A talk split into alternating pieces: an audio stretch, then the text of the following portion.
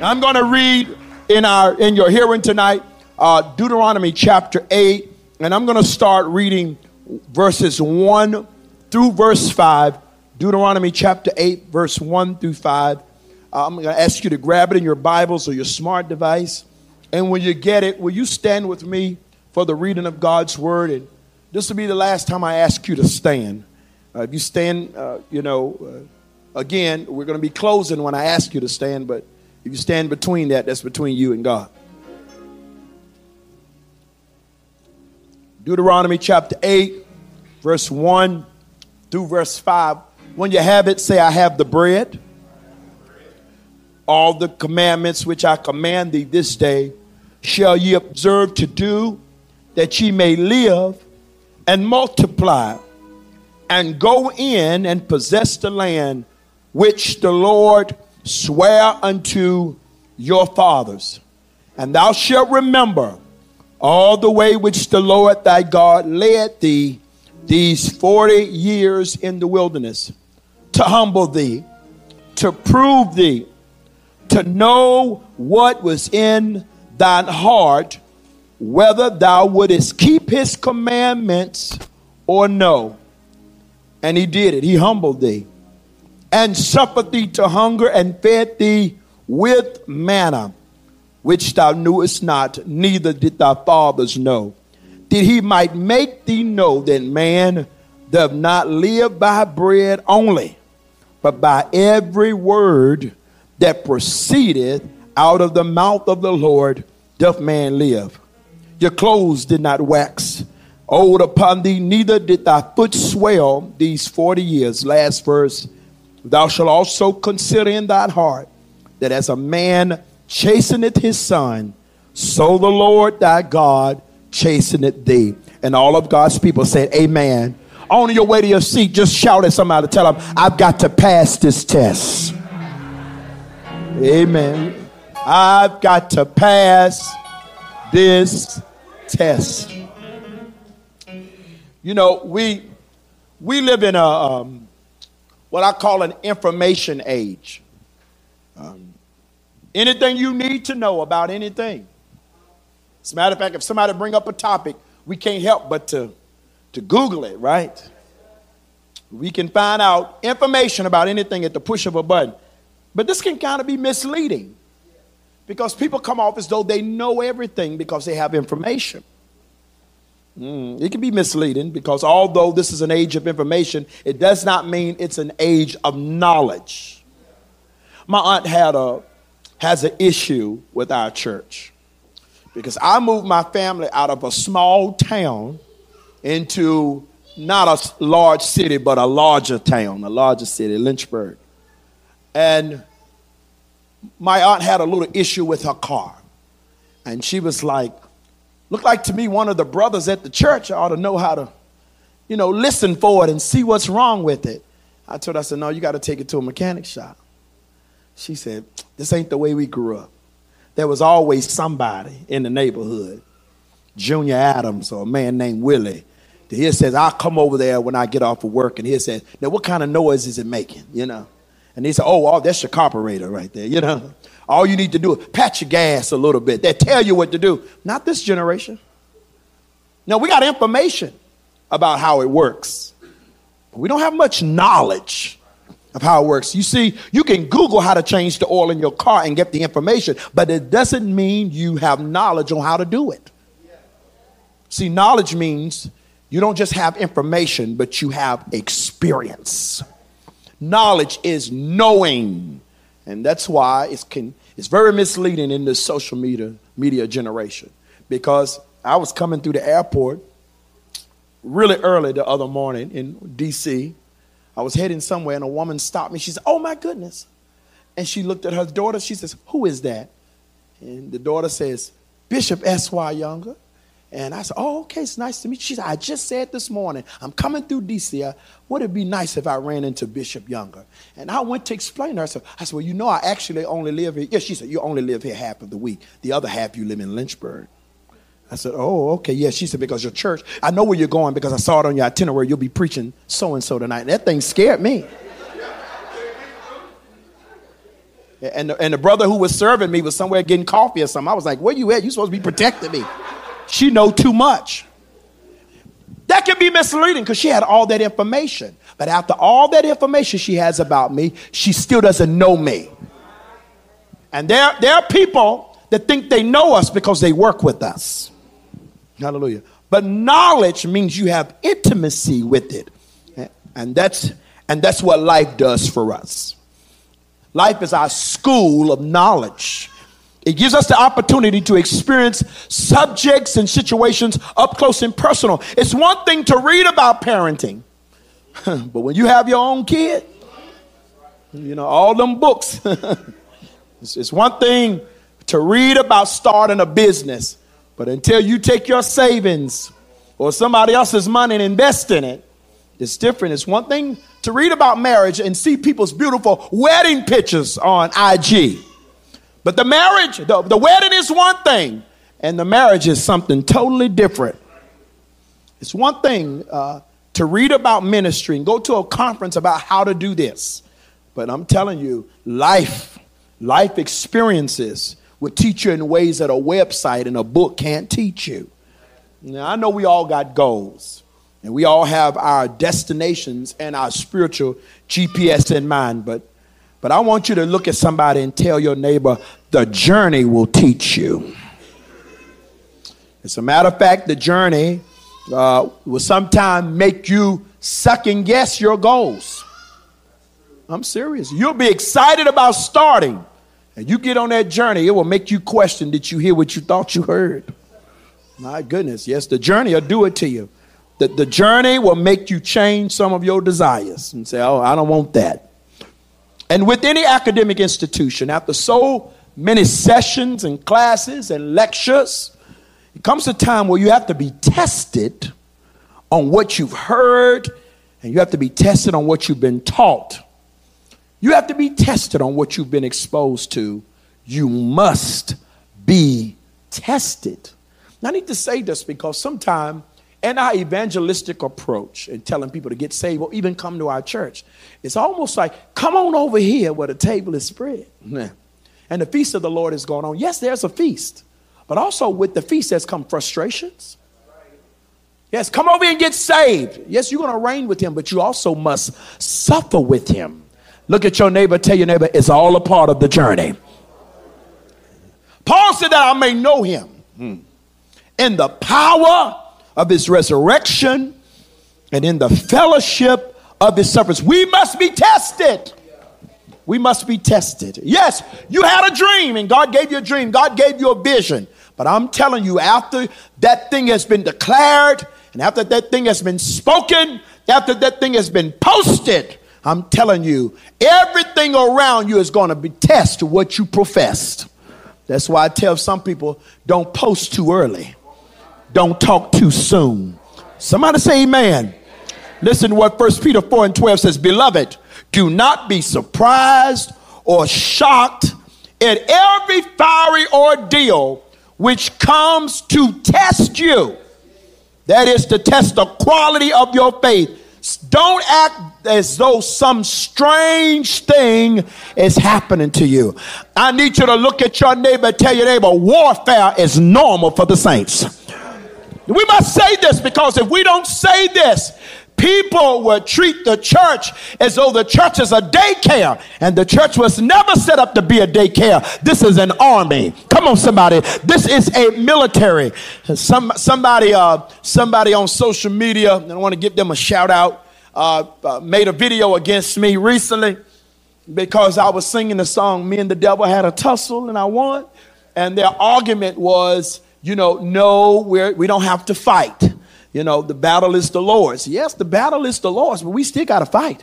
That's why he tells us the book of Ephesians, put on all that armor. He didn't tell us to put on an armor just for the IG picture. Oh, look at my helmet. No. You need a helmet on your head for God to keep your mind protected. Come on. Hallelujah. You need a breastplate to cover your heart. And if you don't have to fight anything, you got to fight the fight of faith. I need you to look at your neighbor and tell your neighbor, sometimes you have to fight to believe. Okay, maybe that was kind of weak. Come on, lay hands on your own chest and tell somebody, sometimes I have to fight to believe. Oh yeah, I know you see me in church and I can quote all the scriptures, but there are moments where my present situation don't look like the scriptures I've been beginning to declare. Sometimes I will pray for healing, and there are times after I pray for healing, the symptoms still seem like they're prevailing, and I have to fight to keep believing that God is a healer. Somebody shout hallelujah. Don't act like some strange thing. Test are a normal part of our spiritual academic progression. I want to give you a few points and then I'll close out tonight. Number one, the test exposes where you are. Oh, it does. Because you can sit in the class and be like, amen, that's right, I know that's right. Huh. Yeah, this is the class. But the test is when the class is over, after the lecture has been heard. And Monday will test what you heard on Sunday. And this is why when you're in church, you got to pay attention. It's not enough just to have an emotional experience with God. God is also intellectual. He that have an ear, let him hear what the Spirit is saying to the church. I believe if you pay attention when the preacher is preaching and the scriptures are being taught, you won't need all these counseling sessions that you need. I'm not against counseling. I believe in mental health counseling. I believe in therapy. But I feel like the saints are sometimes overdosing on stuff outside of the sanctuary when there's help in the sanctuary. Y'all sitting tight on me, but I'm going to preach anyway.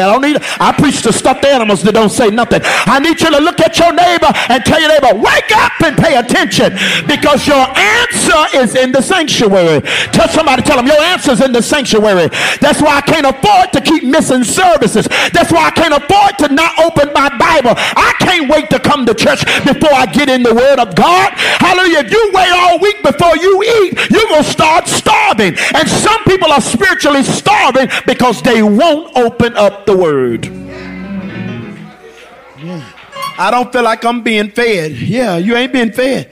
My mother says when you get to a certain age, when you're hungry, the food is in the kitchen. Somebody say amen. The test exposes where you are, because you can think you somewhere in God that you're not. I'm serious. You can think church can kind of mislead you, because we are enamored by people's gifts. It's possible to be greatly gifted, strongly skillful, and greatly immature. That's why you don't elevate people based upon their gifts. You don't put people in leadership based upon their skill. I would rather put somebody who is not as gifted in place and let God mature their gift and let them lead with the maturity they already have, than to put somebody greatly gifted in place who don't even desire spiritual maturity. You got to be careful, because a test will show you where you are. I know you say you got the Holy Ghost. When I was growing up, and I still believe we who are part of this Pentecostal apostolic culture, I still believe theologically that in the New Testament, every time we saw someone experience the baptism of the Holy Ghost, that the initial sign, I don't say evidence, and y'all can fight me over it later, but the initial sign of the baptism of the pneuma of God was speaking in tongues. And it was so, and it is important to us, but it was so important to us that we got by people's ears so we could sign off on it, because we want to hear your tongues. And I still listen for the tongues, but I don't just listen for tongues. After all them tongues, I want to see your fruit, because you can make up a sign, but you can't fake the fruit. The Bible says you ain't going to know them by their sign. You're going to know them by the fruit they bear. And the fruit is love. Not just this love that the world has. It's joy. Not just the joy that the world has. Holy Ghost love that allow you to love people who hate your guts. Holy Ghost love that will give you joy when you feel like there's nothing around you that should give you joy. Is there anybody in this room, you got Holy Ghost joy? You got peace that don't make sense. The scripture call it peace that surpasses all understanding. What kind of joy do you got in the Holy Ghost? Joy unspeakable and full of glory. It ain't got no void with it. Tell your neighbor, that's what the Holy Ghost will do. And we'll see when you're tested. After you get up from speaking in tongues, after you finish shaking the preacher's hand, John, oh, I'm saved now. Where you are in God will be exposed by your test. And I want to say to you, if you don't do well in the test, my desire tonight is not to beat you up if you didn't do well on your last test. It's to tell you your test shows you what you need to work on. Come on, somebody. Because maybe you're not as patient as you thought you were. Hey, maybe you're not as gentle as you thought you were. Maybe you're not where you are in God like you considered you were. Tests will expose where you are. Number two, tests are also a vote of confidence, by the instructor. Hear me now. If an instructor give you a test, that's because the instructor believes that you can pass it. I don't know how it is in your school system here, Brother Elliot. And I know we may have some people who work in the halls of academia here in Canada, but in the U.S., if too many of your students are failing your tests, they don't question the students. They start questioning the instructor. So the mere fact, oh, I feel the Lord here. The mere fact that the teacher has put a test in front of you, it means they believe you can pass it. And somebody in this room feel like your test is your punishment, but actually your test is God bragging on you. Hallelujah. I need you to tell somebody, God must be bragging on me, because it seems like here lately I've been dealing with one test. Don't y'all leave me out here by myself. Look like I've been dealing with one test after the other. That's God's vote of confidence. I need you to push somebody, tell them you can handle this. You scratching your head and feeling like you're going to lose your mind. You don't have time to lose your mind. You don't need to lose your mind. You need your mind to count your money. Tell your neighbor, pass this test. Pass it. Don't shut down, but pass it. Because this is the confidence of the Lord over your life. As a matter of fact, when you read the book of Job, we read it in a very romantic way. The story of Job for us is for some people, a nice fictional story, an account of a man who went through great pressure. But if Job was here tonight, he would tell you, no, I lived this out. But Job didn't have the book of Job to read. Hallelujah. Imagine Job didn't have the book of Job to read. All he knows is everything is good. And all of a sudden, all hell breaks loose in his life. Everything is good. Then all of his children die. A multiple casket funeral in one day. All that he had economically went crashing down. He didn't have the book of Job to read. But now we're looking in hindsight and we're reading his account, and we find out that the only reason why Job is dealing with what he's dealing with is because God bragged on him. Oh, y'all got to look at the scripture. The Bible said it was in a day where the sons of God, which are angelic beings, went before the throne of Yahweh. And the Bible says, and Satan came with them. I already got an issue with that, because I'm trying to figure out, why is Satan having permission to come join the angels around the throne of God? But then God speaks, and I'm waiting for God to say, get out of here. But God doesn't say that. God asked Satan a question. He said, where you been? Where you been? And even in the presence of the Lord, a liar got to tell the truth. And what did the liar say? He says, I've been going to and fro, my God, seeing who I can devour. And it was God. It wasn't Satan. It wasn't Satan, because Satan is not omniscient. It was God that says, have you considered my servant Job? I need you to look at your neighbor and tell your neighbor, consider this. God brought your name up. Hallelujah. I want you to consider this. Some of you have been going through some strange warfare lately, and it seemed like the test has been challenging. But I want to tell you, consider that God brought your name up. He says, have you considered my servant Job? He said, you can touch everything, but you can't take his life. Hallelujah. The tests are the vote of confidence of the instructor. Tell your neighbor, you can pass this. My point number 3 is for me to remind you tonight that you already got the answers. You already got the answers. Some of us have test anxiety.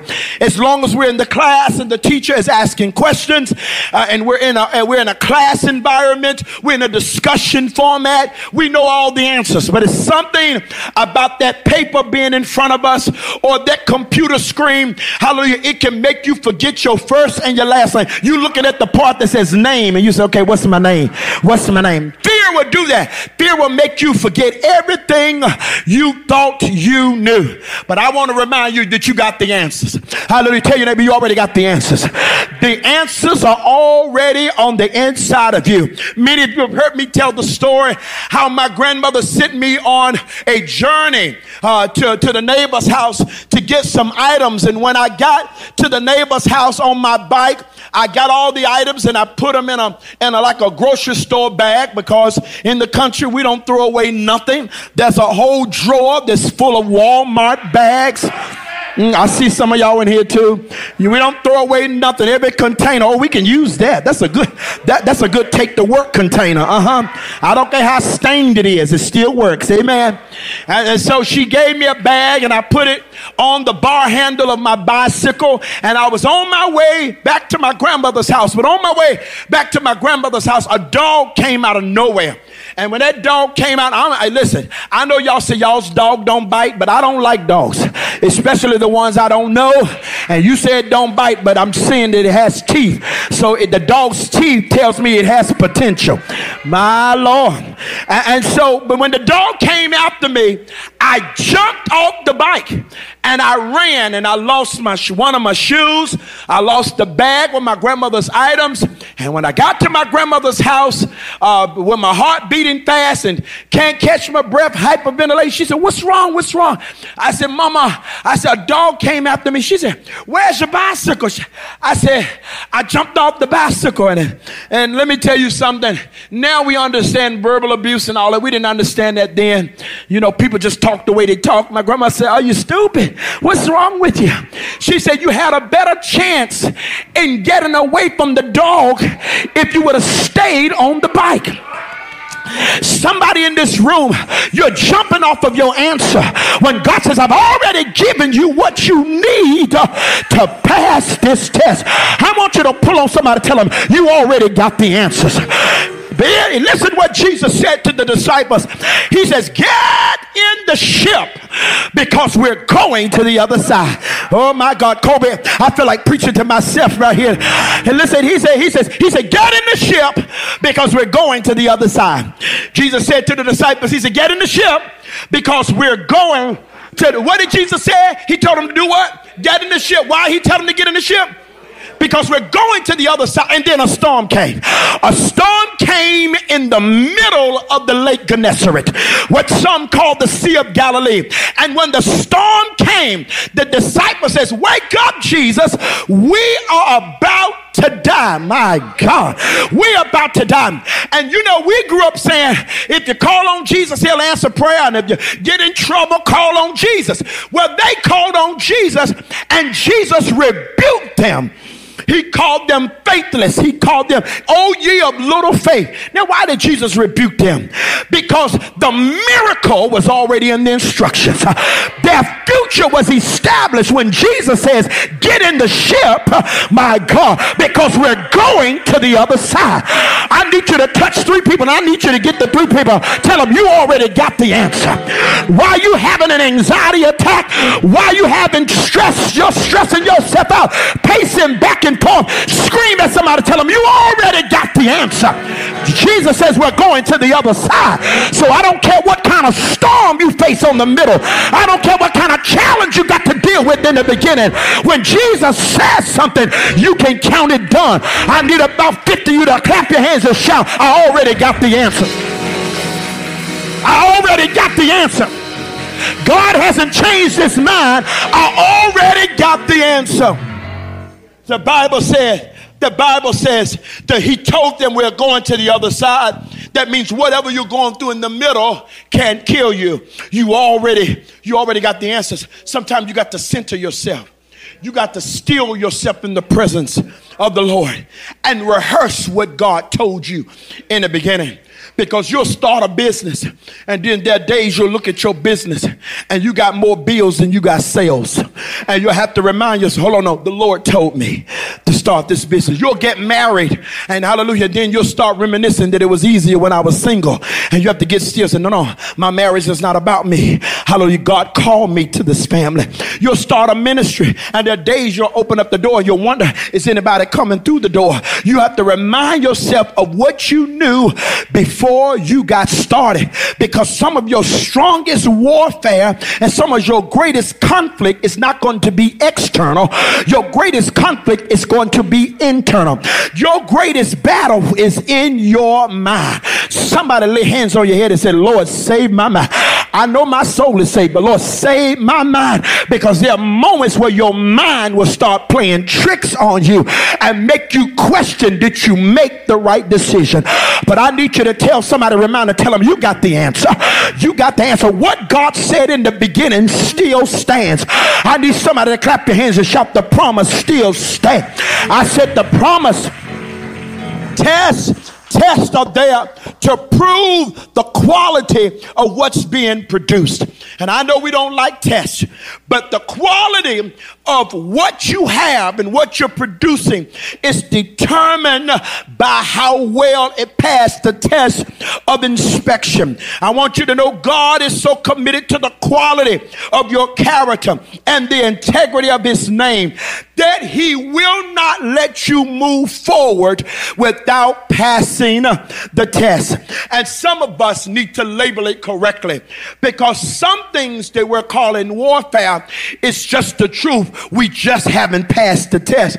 And God is so committed to your character in him and in the integrity of his name that he will let you face a situation more than once until you learn the lesson. I know y'all won't go say nothing right there. If you don't believe me, you read the book of Judges. In the book of Judges, the people would turn away from God. And when they turned away from God, God would raise up their enemies. Now let that mess with your theological mind. I said, God, how do you rebuke something when God ordered it?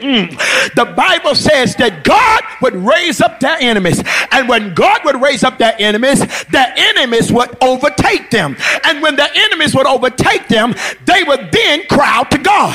And when they would cry out to God, then God would save them. And after God saved them, about 2 weeks later, then they would start worshiping idol gods. And when they would start worshiping idol gods, God would raise up their enemy. And when God would raise up their enemy, the enemy would overtake them. And once the enemy would overtake them, then they would cry out to God. And when they cried out to God, then God would save them. 2 weeks later, y'all don't hear what I'm saying. Some of us, we need to take a census of our lives and look back over the last 2 years and say, hold up, I've been here before. It might be different characters, but it's the same plot. It may be different situations, but it's the same different. Come on, I need you to hear what I'm saying to you tonight. Look at your neighbor and tell your neighbor, discover the pattern. God wants me to pass this test. God wants me to get past it, but he will not transfer me to the next level until I face this test. Scream at somebody, tell them, I gotta pass this test. And this is what we see. And this is what we see in Deuteronomy chapter 8. This is the dialogue in the Torah. We're watching the progression of God's chosen people. And when I call them God's chosen people, I call them God's chosen people not because they're more special than we are. All of God's children are special. God calls Israel the firstborn, not the onlyborn. That means if first is indicative of something being consecutive. That means if there's a first, there is a second. So when we say they're God's chosen people, chosen for what? Chosen. There will be a nation, the Bible says, of priests and kings. What is a priest? A priest is one that goes in the middle. Hallelujah. Stands proxy. God will use the firstborn, as many of us who are the firstborn. Firstborn doesn't come with special rights as much as it comes with responsibility.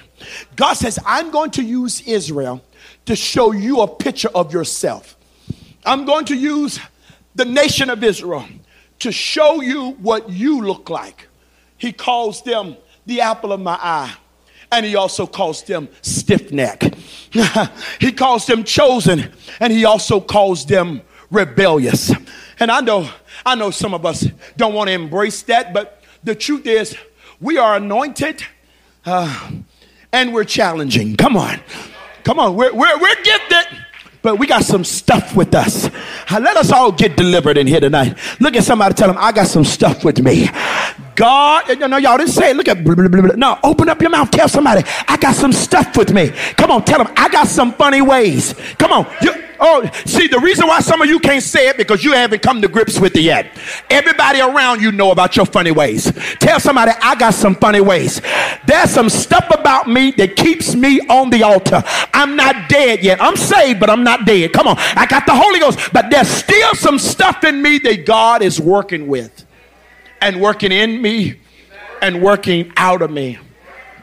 And he said, listen, he says, I'm bringing y'all out of Egypt, a system of sin, a system of bondage. And I'm going to bring you to a promised land, not just any land, but a land that's promised. Hallelujah. I'm bringing you, your forefather already has the deed, but you're going to walk in the fulfillment of it. You're going to be able to touch the manifestation of it. And the Bible says they're ready. Let's go. Let's go to that place that's promised. But it seems like they got lured in with the promise and dropped off into a process. And they ended up there a little longer than anticipated.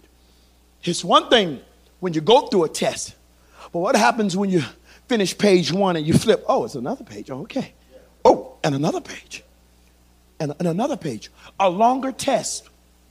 A longer duration than you desire. Because if everything happened and God turned around everything in 72 hours, who wouldn't stick it out? If everything, if joy coming in the morning was tomorrow morning, who would struggle in their faith? No. But the truth is, there's seasons of your life where you're going to have to suffer long. That's right. And the test will be longer than you desire and you anticipate. That's right. And it's going to test your endurance. And now here's Israel says, hold up, where's the promised land? To the point, they're in this middle place called wilderness, where the GPS is not working. You know you're in the country when Sister GPS, she don't even reroute. She just be like, I mean, one time the GPS took me down a dead-end street. I was overlooking the water, and I said, huh? And she was like, Up until that, she was like, turn left, turn right. Oh, you will be. It's going to be on the left. Then she just said, What happens when the voices around you that could give you a reference for where you are, now they're silent? They're in a middle place. Now, it's not where they were, but it's also not where God promised. And some of you can't be honest about it because you feel guilty to complain about where you are because you are blessed, right? I mean, it is a good job. Somebody wish they could have it, but it ain't the job that you went to school for. It ain't what you do. Oh, I'm thankful for my ministry, but it's not what I thought it would be right now. And many of us are having tension because of another T word, time. And time starts to make us feel, oh, y'all not going to say nothing to me in here now. Time will make us feel that maybe I missed my turn. Maybe I missed my opportunity. And the Bible says we're supposed to be chosen. And we're in this dry place. And what that middle place would do, it will start making you romanticize your past. It'll make you start looking back and says, well, at least in Egypt, we had leeks and onions and we had watermelon, we had fruit. Now, we got to wait every day. We got to trust God every day. And some of us, that trust test is very complicated. Why? It's not because we don't love God. We just don't like depending on anything and anybody else. We like being in control. We like to know where the money coming from and what time it's going to get here. We like to be able to control our environment. But some of you, God got you at a place where you got to trust him. Even the food that came every day was called, what is this? That's That's what manna means. What is this? We don't even know where it's coming from and what it contains. What I do know, everything in it was enough to sustain them for the whole period of the wilderness. I need you to look at your neighbor, tell your neighbor, I don't have everything I want. But tell him, but God is sustaining me. Let me tell you something. When you're in the will of God, I know some of you, you may not be making the amount of money that you used to make. I know a whole lot happened since COVID. You may not have the money you used to have, but when you look at the miracle that God has been stretching your money, if that ain't your testimony, you ain't got to be honest about it. But I need somebody that says, God has been stretching my money some kind of way. Every time that something needs to be paid, he makes a way out of no way. So I'm trusting God. I just don't like it. I don't like it. I would rather be the person giving. I don't want to be the person receiving. I like the control. I like to know how everything is going to pan out. I'll never forget when I walked in our storefront church one day and I went to flip on the light switch and the lights didn't come on. People don't know that part of my story. And the lights didn't come on. I went on and got some candles from the store next door. And when everybody walked in, I told them, I said, don't nobody touch the lights. We're going to have prayer tonight. We don't need no music. Everybody, we're just going to pray tonight. And when it was over with, I had to tell my mother and a couple of people, I said, y'all, the lights is off. They said, okay, we just got to get the money together to get the lights back on. I'll never forget telling God one day, after one challenge after the other, I said, I'll be so glad when I can get to a place where I never have to worry about where the money is coming from.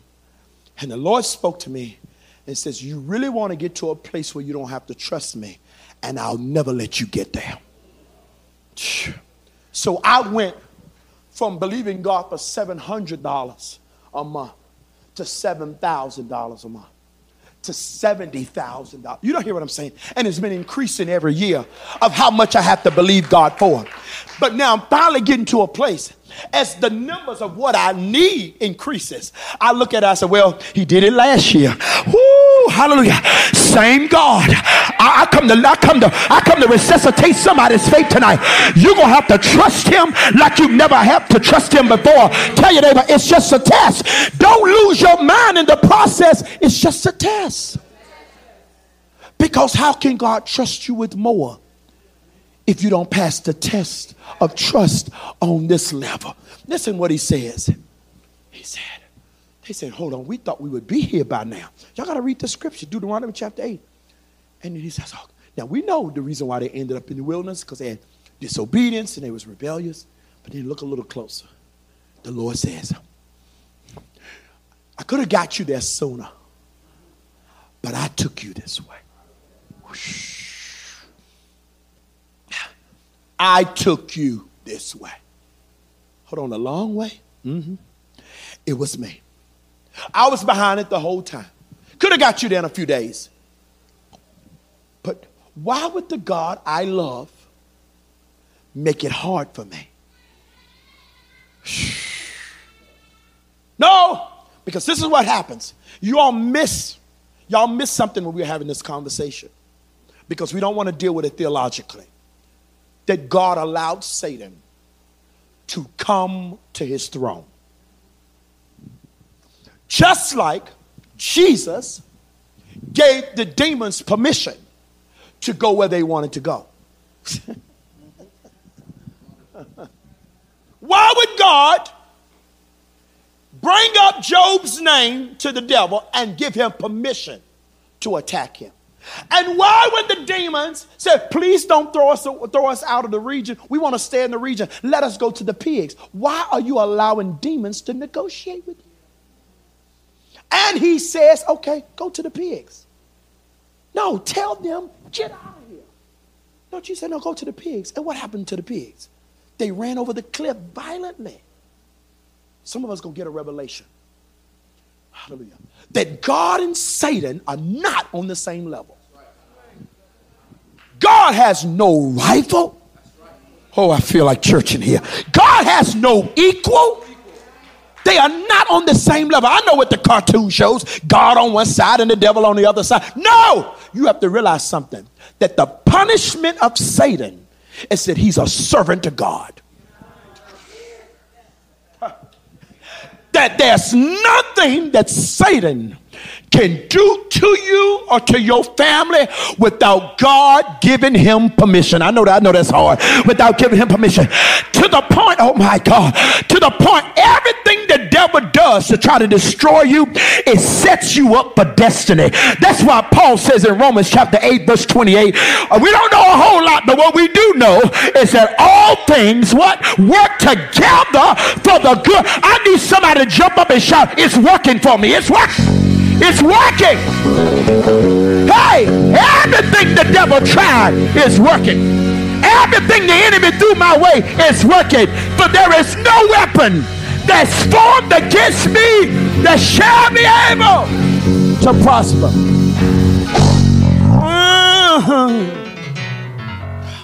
So why would you do this? He says, I took you this way. I took you the long way. Play softly so I can finish. I took you the long way to prove you. Because when I bring you out, nobody's going to be able to take it from you. No one will be able to take credit for it. I took you. We could have had a one-stop shop, blow-up church, right? No, Lord said, I'm using the test to prove your motives, to expose your heart. Can you minister to one even when you got a prophecy about ministering to thousands? Can you be faithful over a few before I make you ruler over many? See, many of us are dismissing doors because it doesn't look like the room we feel like we're called to. Tell the person beside you, tell them it may not be the room you want, but it may be the door connected to it. Don't discount what you're facing. Some of you say, well, what's my assignment? I'm in this wilderness. What's my assignment? Serve what's in front of you. Serve in the wilderness. Pour everything you got into your right now. Some of you are distracted by the future. The future is supposed to be to inspire you, not to distract you. I said, I could have took you an easier way, but I took you this way to prove what was in your heart. And some of you, you'll say stuff like, oh, when the Lord bring me out, I'm going to worship him. Oh, when the Lord fixes it, I'm going to bless him. Oh, you want to be like Miriam and them sisters that once they got over the Red Sea after all that complaining, they started dancing. But God is looking for some people who will worship him on this side of it. Shh. Do I have somebody here can lift up your hands and says, this wilderness has been longer than I anticipated, but I'm going to pass this test.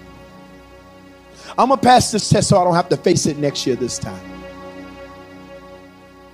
I'm going to pass this. I'm telling y'all. What's the point of all these tests? Because what you need to know that your test is connected to a promotion. Nothing is wasted in God. There's some miscellaneous pieces in my life. A lot of them have come together. And I says, oh, have anything ever happened for some of you all in this room? And you say, okay, that's why. Oh, that's why. This is when you know you got revelation. This is when you know you got revelation. When you stop wishing that things would have been different. I can't say everything I want to say because we're live streaming tonight. But somebody got mad the other day and called me. They were very angry. They got angry because some people from my past reconciled with me. And they were upset. He was like, how dare they? You know, after all they did to you, how dare they? I said, oh, hey, I'm good. I got a revelation. It was meant to happen. the way it happened. See, some of you are still rejecting the very thing that God is using to bless you and prosper you. I want you to get ready to pass this test. And some of you, you got to say, no, I'm going to take a retake on this. But I'm going to give you a chance to pass. This is a hard test. I ain't got a whole bunch of questions on it, but this is a hard one. Can you lift your hands tonight and worship God for what tried to break you? Come on, do it now. Come on. No, worship. You got to use your mouth. Come on, you got to use your voice. Come on. Can you worship God for the people who mishandled you? Can you open up your mouth and worship God? David said, it was good for me that I was afflicted. Can you open up your mouth and worship God for the job that you feel like you lost and you wrongfully lost? Can you lift up your voice and worship God for the promises that were made and the people didn't fulfill the promise? Can you worship him? Because this is your test. Because until you can worship him for what he's already done, you're not ready for what he wants to release to you. Can you worship in the wilderness? Can you worship him in the wilderness? Can you worship him? The Bible says man shall not live by bread alone, but every word that proceedeth out of the mouth of God. I pray that you are blessed by the message today. And if you want to continue to get more inspirational, motivational, and even more gospel messages, I encourage you to follow our YouTube channel or subscribe to our podcast. And today we want to give you an opportunity to partner what we're doing domestically here at our local church and what we're doing all over the world. There are ways to give. And remember, when you sow, that seed may leave your hand, but it'll never leave your life. The Bible declares to us that when we sow, seeds are connected to harvest. Well, I want you to remember that I know what it feels like to cry until you have no more tears left to cry. But after you finish crying, don't stop. Get up and keep going.